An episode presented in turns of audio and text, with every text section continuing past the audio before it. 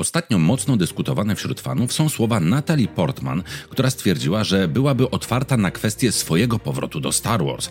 No i oczywiście, jak zwykle, nie wiem, to się wypowiem, no to skomentuję jej słowa, bo oczywiste jest, że tak łatwo wstawić się jej w nadchodzący film czy tam serial nie da.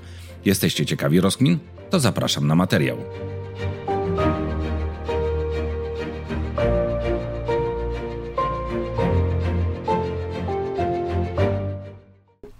No information on this. No one's ever asked me to return, but I'm open to it.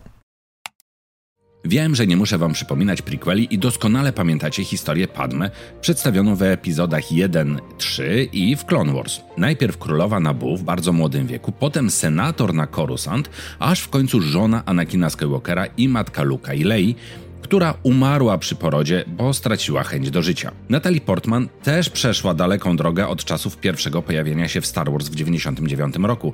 Aktorka ta bowiem, jako dziecko jeszcze, zdobyła popularność jako Mathilde w Leonie Zawodowcu. Potem były lata ról drugoplanowych, m.in. tam Marsjanie atakują, czy wszyscy mówią kocham cię, ale dopiero po Star Wars przyszły dla Natalii najbardziej rozpoznawalne role, które też niejednokrotnie zaowocowały nominacjami do Oscara. Mam na myśli tutaj na przykład V jak Vendetta, Kochanicę Króla, Thor, Czarny Łabędź, Miss Dior, Jackie czy naprawdę masa innych. Mam też wrażenie, że jej powrót do kina sci-fi, czyli Thor, to był taki no, skok na kasę, a sama Natalka ostro walczyła, żeby nie być tylko i wyłącznie kojarzona z kinem popularnym, takim wiecie, dla chłopców, i nie chciała być zaszufladkowana w takich produkcjach. Nie pamiętam już gdzie, ale przewijały się kiedyś wywiady z nią, gdzie trochę odcinała się od swojej roli jako Padme. Może to dlatego, że no, prequele, mówiąc delikatnie, nie zjednały sobie początkowo popularności wśród fanów, a ona chciała być aktorką, a rola w niepopularnym filmie no, by jej nie pomogła w karierze. Teraz nagle ma ochotę wrócić, no tylko jak? Wiecie, w kinie wszystko jest możliwe, ale zakładam, że wskrzeszenie Padme no, nie wchodziłoby w grę. Chociaż no niby skoro Palpatine mógł wrócić, to wszystko jest możliwe. We've decoded the intel from the First Order spy and it confirms the worst. Somehow Palpatine returned. Niemniej, no raczej nie sądzę, aby, wiecie, somehow Padme has returned, bo ją raczej będzie trudno wskrzesić. No, chyba że wymyślona zostanie intryga, że Padme wcale nie zginęła, tylko ukryto ją przed Vaderem i sfingowano śmierć. A droid medyczny, ponieważ nie potrafił kłamać, to powiedział prawdę. Medycznie jest całkowicie zdrowa. A potem wszedł program sfingowania jej śmierci i droid dodał, ale z niewyjaśnionych przyczyn ją tracimy. Pomysł, no to jakiś jest, ale musicie przyznać, że to by było raczej słabe.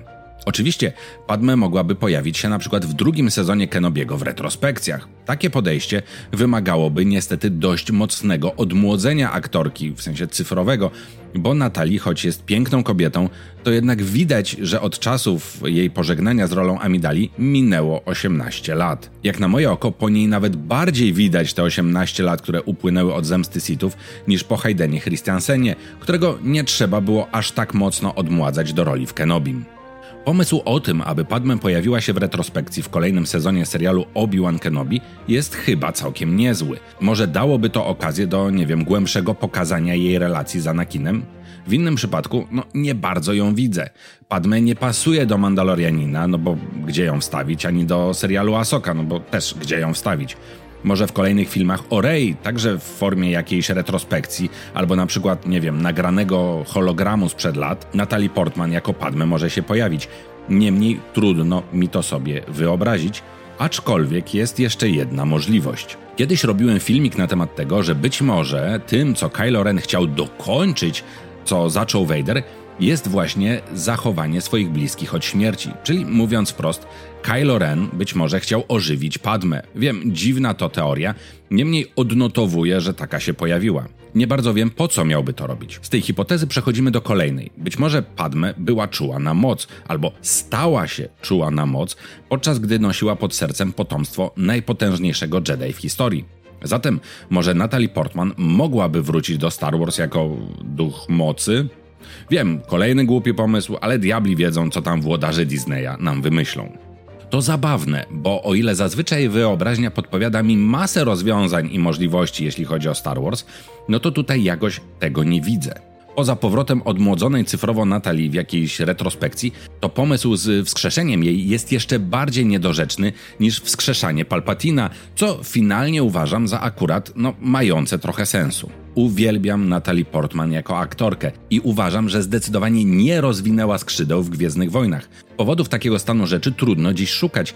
Może nie pokazała swoich umiejętności aktorskich dlatego, że wiecie, George Lucas udzielał tylko reżyserskich porad w postaci szybciej i bardziej intensywnie? Czy może dlatego, że aktorzy byli zewsząd otoczeni zielonym ekranem i po prostu nie bardzo wiedzieli, że tak powiem, do czego grają?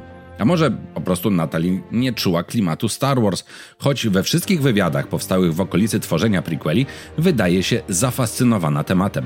Oczywiście wypadła o niebo lepiej niż drewniany w prequelach Hayden, niemniej no nie był to popis jej aktorskich umiejętności. Ale tutaj oczywiście możecie się ze mną nie zgodzić. A może wy wiecie, w jaki sposób Natalie Portman, Padme Amidala, starsza o osiemnaście lat, miałaby pojawić się ponownie w live action Star Wars? Dajcie znać w komentarzach, które oczywiście jak zwykle są do waszej dyspozycji. Zostawcie subika i koniecznie trzymajcie się, uważajcie na siebie i często się uśmiechajcie. I niech moc będzie z wami. Pa, pa.